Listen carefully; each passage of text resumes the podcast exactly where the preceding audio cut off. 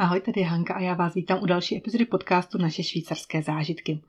Na úvod bych vám chtěla poděkovat, respektive poděkovat všem, kteří jste hlasovali v anketě Podcast roku, v anketě o nejoblíbenější podcast a dali jste hlas přímo mému podcastu. A pokud jste tak ještě neudělali, tak máte možnost až do 5. června hlasovat na stránce podcastroku.cz a já budu strašně moc ráda a vděčná za každý váš hlas. Takže ještě jednou na úvod moc moc vám děkuji za vaše hlasy. Tak a pojďme se podívat na dnešní téma a to je švýcarské inovace. Já jsem se vás na Facebooku nedávno zeptala v rámci tradiční otázky na víkend, jak jinak než zažitými kliše, jako jsou nádherná příroda, hory, průzračná jezera, krávy a tak dále, byste charakterizovali Švýcarsko. A ty odpovědi mě zase na jednu stranu až tak nepřekvapily a objevovaly se termíny jako konzervatismus, tradice, řád, pravidla, slušnost, hrdost, řád plánování, nespontánnost, uzavřenost, neutralita, diplomacie, tradice, pravidla, velmi aktivní životní styl i v důchodovém věku, řád, čistota, kvalita, pravidla, řád, přesnost, rozmanitost. Ano, všimli jste si, že slova řád a pravidla opravdu v těchto odpovědích dominovaly. A jak jsem říkala, na jednu stranu mě to nepřekvapilo.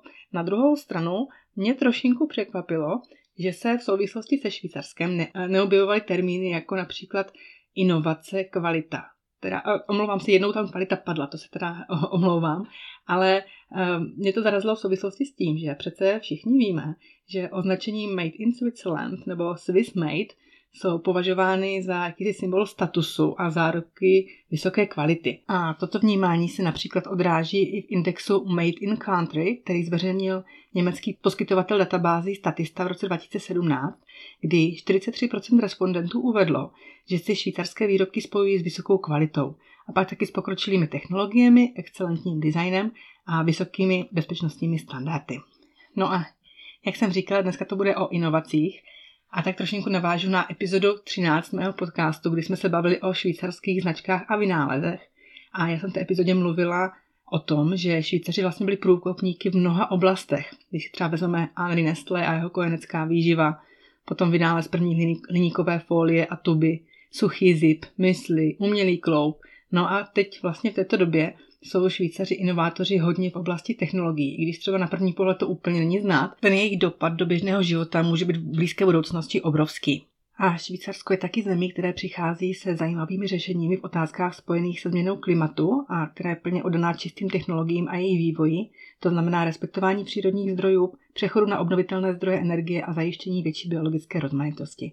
No a proč jsem si vlastně vybrala téma uh, švýcarských inovací? Musím přiznat, že v tom má opět uh, prsty švýcarské velvyslanectví v Praze, které mě informovalo nebo řeklo mi o zajímavé výstavě, kterou vlastně uh, pořádala česká strana dohromady se švýcarskou a představuje česko-švýcarská řešení na ochranu právě životního prostředí. A výstava vlastně představuje české a švýcarské podniky a neziskové organizace, které přišly právě se zajímavými řešeními v otázkách spojených se změnou klimatu.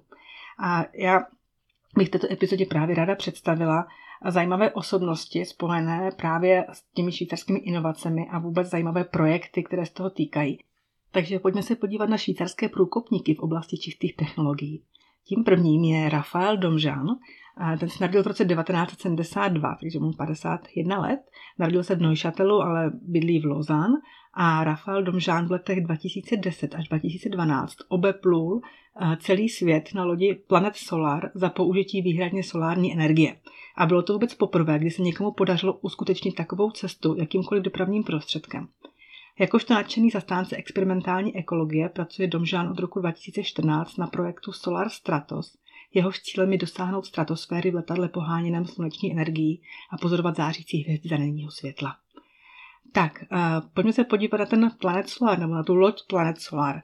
Vlastně ta myšlenka obeplout svět na solární lodi napadla Rafaela Domžána už v roce 2004, když byl na Islandu a viděl, že ledovec, který tam byl před 11 lety, při jeho předchozí návštěvě rozstál. A v té době vlastně takové to přemýšlení o těch solárních energiích ještě nebylo vůbec v módě a on musel přesvědčit nejprve sponzory a partnery, respektive získat sponzory a partnery pro ten svůj projekt, pro tu svou myšlenku. No a proto dal dohromady a motivoval tým nadšenců, kteří byli připraveni ho v tom jeho dobrodružství následovat. Ten katamarán Planet Solar byl postaven v Německu v letech 2008 až 2010 a financoval ho německý podnikatel Imo Ströer, který byl sám nadšen, nebo je nadšen do solární energie. Ten Planet Solar z více než 500 metry čtverečními solárních panelů je největší solární lodí na světě. Je 35 metrů dlouhá, dlouhá a 25 metrů široká. No a mezi zářím 2010 a květnem 2012 absolvovala Planet Solar z pěti členy posádky první solární plavbu kolem světa. Urazila 60 000 km po oceánech poháněná pouze sluneční energií.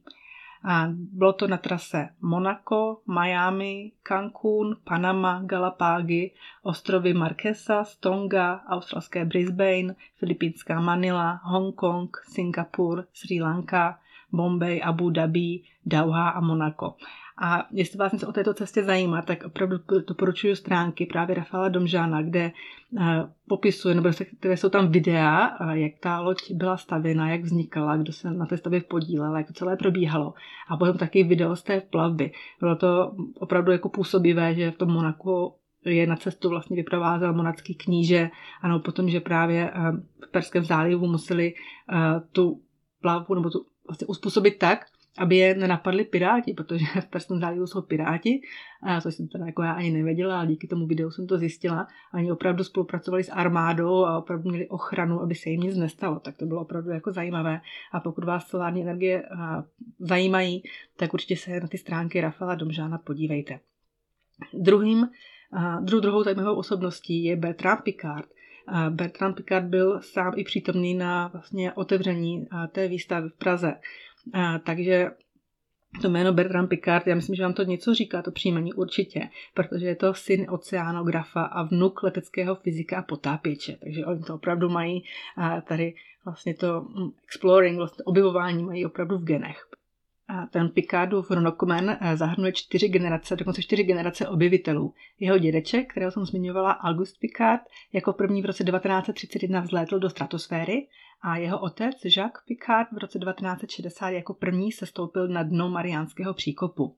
Potom jeho prastrýc Jean-Félix Picard a teta Jeannette Picard byli balónáři a jejich syn Donald Picard jako první přiletěl v balónu kanál La Manche. Eh, rodina se řídí postojem, že když nám někdo řekne, že je něco nemožné, právě proto se o to pokusíme. Tak to jednou vysvětlil Bernard Picard. Tak a tento vášnivý letec a aviatik si dokázal poradit s mnoha výzvami, které byly dříve považovány za nepřekonatelné. Například vykonal první nepřetržitý let kolem světa v horkovzdušném balónu a inicioval projekt solárního letadla Solar Impulse. Na palubě tohoto stroje, poháněného výhradně sluneční energií, obletěl spolu s André Boschbergem v 17 etapách celou země kouli. A v současnosti řídí nadaci na podporu obnovitelných zdrojů energie a čistých technologií. Tak pojďme se podívat trošinku na t- jeho, na jeho cestu balonem. 1. března 1999 odstartovali Picard a Brian Jones v balónu Breitling Orbit 3, jasně červeném z uhlíkových kompozitů vyrobeném plavidle ve tvaru vejce o délce 16 stop a průměru 7 stop ze Chateau de ve Švýcarsku na první úspěšný oblet země koule bez mezi přistání. Vlastně první oblet v atmosféře, který nevyžadoval žádné palivo pro pohyb vpřed. A Picard a Jones ve spolupráci s týmem pozemních meteorologů vmanévrovali do řady vzdušných proudů, které je po letu dlouhém 45 755 km a trvajícím 19 dní, 21 hodin a 40 minut 47 minut, pardon, donesli až k přistání v Egyptě. A co se týká toho jeho projektu Solar Impulse, tak v listopadu 2003 Picard ve spolupráci s EPFL v Lausanne oznámil projekt letadla na solární pohon s dlouhým doletem. A on zahájil stavbu toho letadla Solar Impulse v roce 2007 a v roce 2009 provedl spolu s tím André Boschbergem krátké zkušební lety. V roce 2012 uskutečnil svůj první mezikontinentální let ze Švýcarska do Maroka a během roku 2015 bylo jeho cílem uskutečnit první let kolem světa na sluneční pohon v historii. Ta cesta se skládala z několika letů, které začaly 9. března a měly skončit přibližně o pět měsíců později. André Borschberg a Picard dokončili svůj oblet země koule s letounem Solar Impulse 26. července 2016 a téhož dne oznámili vytvoření Světové aliance pro čisté technologie. A pak taky založil nadaci Solar Impulse Foundation a jejím cílem je vybírat inovativní řešení ekologické krize a propagovat je u rozhodujících činitelů, aby se urychlil přechod k udržitelnému hospodářství. No a třetím průkopníkem solárních energií je Josef Jeny. Josef Jeny začal prodávat solární termické systémy již v polovině 70. let 20. století a mezi jeho úspěchy patří stavba prvního domu v Evropě v Oberburgu v kantonu Bern, který využívá pouze solární energii. Já musím říct, že když jsem si v propozicích k té výstavě přečetl ten, ten odstavec, a, tak jsem si říkala, že Oberburg, máme tady kousek za rohem. A zrovna když jsme měli cestu kolem nedávno, tak jsem se opravdu na ten dům, na ten první dům v Evropě který využívá pouze solární energii, jeli podívat, protože on je vlastně hnedka vedle sídla té společnosti Jeny a jiný, jiný energii technik. Takže jsem si říkala, jej, my máme takovou velkou věc vlastně, co se tady udála, nebo co prostě byla taková průkopnická, máme tady kousek od nás. Takže to hnedka mi to jako potěšilo, hnedka mi to nakoplo, že jsem si o Josefu Jenin začala hledat víc informací, takže vám teďka ráda zprostředkuju. Takže pojďme se podívat vlastně, jak to podnikání s tím vizionářstvím Josefa Jenyho bylo. Ta společnost Jeny Energitechnik AG je teda výrobcem solárních a topných zásobníků. No a v tom závodě tedy u nás v Emmentále vyrábí zásobníky energie Swiss Solar Tank. Již během studia v letech 1973 až 1976, kdy se stal kvalifikovaným elektrotechnickým inženýrem HTL na střední technické škole v Burgdorfu, to je tady kousek od nás, se zabýval tématy energetiky a ochrany životního prostředí. Když byl Josef Jeny před půlstoletím přesvědčen, že fosilní energie vedou do slepé uličky, byl tehdy v podstatě sám. Jeny tehdy taky patřil ke studentské skupině, která v 70. letech zahájila populární iniciativu 12 nedělí bez aut a demonstroval proti výstavbě jaderné elektrárny v Kaiser Augst. A i hned po tom ukončení svého studia v roce 1976 si založil vlastní firmu Jeny Sonnenenergie Steuerungen. No a tehdy ve sklepě domu svých rodičů vyráběl ovládací prvky pro solární systémy. No a ten jeho vývoj v oblasti solární tepelné energie, která byla v té době zavrhována, ho proslavil po celé Evropě. A ta jeho inovace spočívá v tom, že vodu ohřátou solárními kolektory na střeše skladoval ve velkých nádržích. V roce 1978 přeměnil společnost na akciovou společnost a od té doby působí pod názvem Jeny Energie Technik AG se sídlem v Burdorfu. V roce 1982 byla založena společnost Jenny Liegenschaften AG, protože dokázal přesvědčit každého třetího zákazníka, aby se podílel na základním kapitálu této firmy a ta společnost Jenny Liegenschaften se specializovala na výstavbu továrních a obytných budov a taky v Oberburgu byla vybudována vlastní výrobní hala. No a to byla v letech 1991 až 1992 přestavěna na provoz poháněný výhradně solární energií. Jak už jsem zmiňovala ten obytný dům, tak ten byl postaven v roce 1989 a jak jsem říkala, byl to vlastně první obytný dům v Evropě vytápěný výhradně solární energií. A jak tehdy vzpomíná sám Jeny, tak ta skepse byla obrovská a vlastně, když ti pochybovači nechtěli mlčet, tak Josef Jeny spolu se svým bratrem se ještě více snažili a postavili taky bazén, ve kterém se vlastně při uvedení nebo při otevření toho domu v zimě koupali při teplotách pod bodem mrazu, aby vlastně jim dokázali, že ten, ta solární energie dokáže vyhřát i bazén v únoru nebo v lednu. No a pak ten obrázek vlastně, jak jsou v tom bazénu v zimě, tak obletěl svět a, a vlastně tím dokázal, že dům lze provozovat soběstačně po celý rok. A jak už jsem vám říkala, že jsou i videa na stránkách Rafaela Domžána, tak určitě na YouTube najdete video právě z otevření tohoto domu, vlastně reportáž z té události z roku 1989 a je to opravdu taky fakt krásná reportáž, podívejte se, jak to celé vypadá, jak vypadá ten solární tank, a jak je v tom domě zakomponovaný. A pokud třeba máte cestu tady kolem, tak se určitě v Oberburgu zastavte. Potom v roce 1991 získala společnost Jeny Energy Technik zvláštní cenu za solární energii v soutěži Swiss Solar Prize a v roce 1994 získala ta společnost další švýcarskou solární cenu v kategorii komerčních podniků a právě za tu dílnu, která je celá, no za ten provoz, který je celý poháněný solární energií a potom taky v roce 1995 získali Evropskou solární cenu. Pokud se posuneme dál, tak v roce 2004 získala další solární cenu v kategorii energetických systémů, právě ten solární dům. A v roce 2007 dokončila společnost Jeny Energy Technik první plně solárně vytápěný bytový dům v Evropě. No a opět, jak jinak za ní dostala další cenu a tentokrát Energy Globe Awards pro Švýcarsko v roce 2009.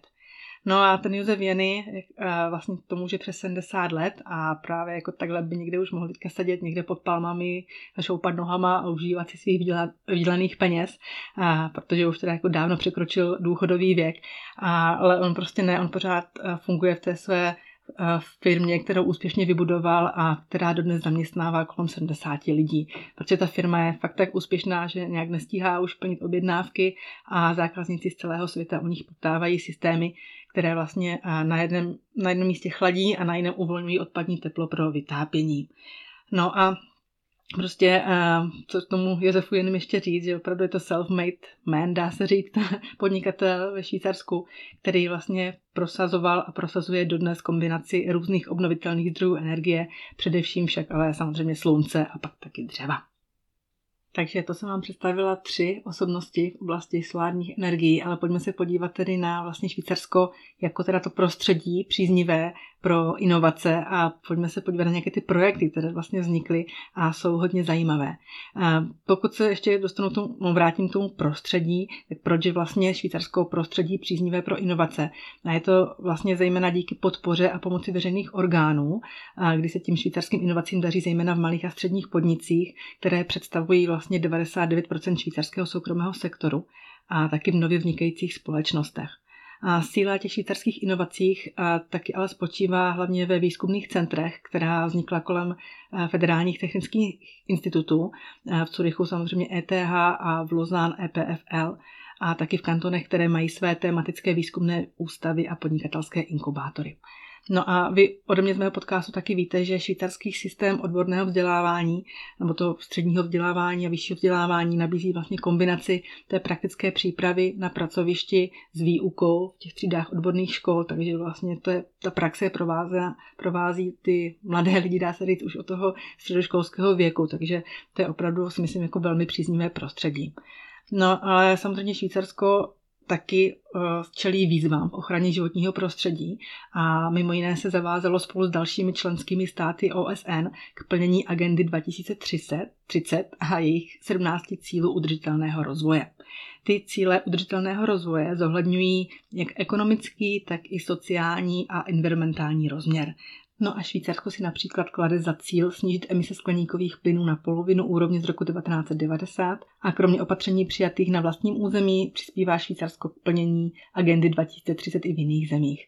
No a právě tato řešení, které jsou součástí těch švýcarských snah o dosažení globálního rozvoje, který bude šetrnější k životnímu prostředí, jsou představena na výstavě. A jak se vám říká, některé ty projekty jsou velmi zajímavé a vlastně všechny se dotýkají těch cílů udržitelného rozvoje v nějakém tom aspektu. Například jeden z těch projektů je filtrační systém KLS, který umožňuje úpravu vody v oblastech, které nejsou napojeny na zdroj pitné vody. A to filtrační zařízení je založeno na technologii pomalé pískové a štěrkové filtrace a využívá bauxit k odstranění všech nerozpuštěných částic, včetně bakterií. A tento systém byl vyzkoušen vlastně v srdci evropských švýcarských Alp a může zásobovat čistou vodou celé vesnice a byl vyvinut švýcarskou společností RVB Group. Pak taky další zajímavá věc související s vodou je revoluce v mytí rukou, což je podstatě jednoduchá činnost, kterou my sami opakujeme několikrát denně, ale přitom se na ní vyplý, vyplýtvá neuvěřitelné množství vody. No a společnost Smixin přišla na to, jak při mytí rukou ušetřit 90% spotřeby vody a 60% spotřeby mídla a papíru, přičemž tento systém stále zaručuje vysokou úroveň hygieny. A přišli na to, nebo vytvořili jako jednoduché řešení, kdy se mídlo vmíchá přímo do vody a ruce jsou potom dokonale čisté za 12 sekund. No a to zařízení je určeno pro použití ve veřejných prostorách, kde se protočí v vozovkách hodně lidí. A třeba veřejné toalety, školní jídelny, restaurace a tak podobně. Takže to je další projekt. No a třeba něco z textilního průmyslu, asi víte, že při, při výrobě textilu se spotřebuje strašná spousta vody a taky spousta se, vody se kontaminuje různými chemikáliemi.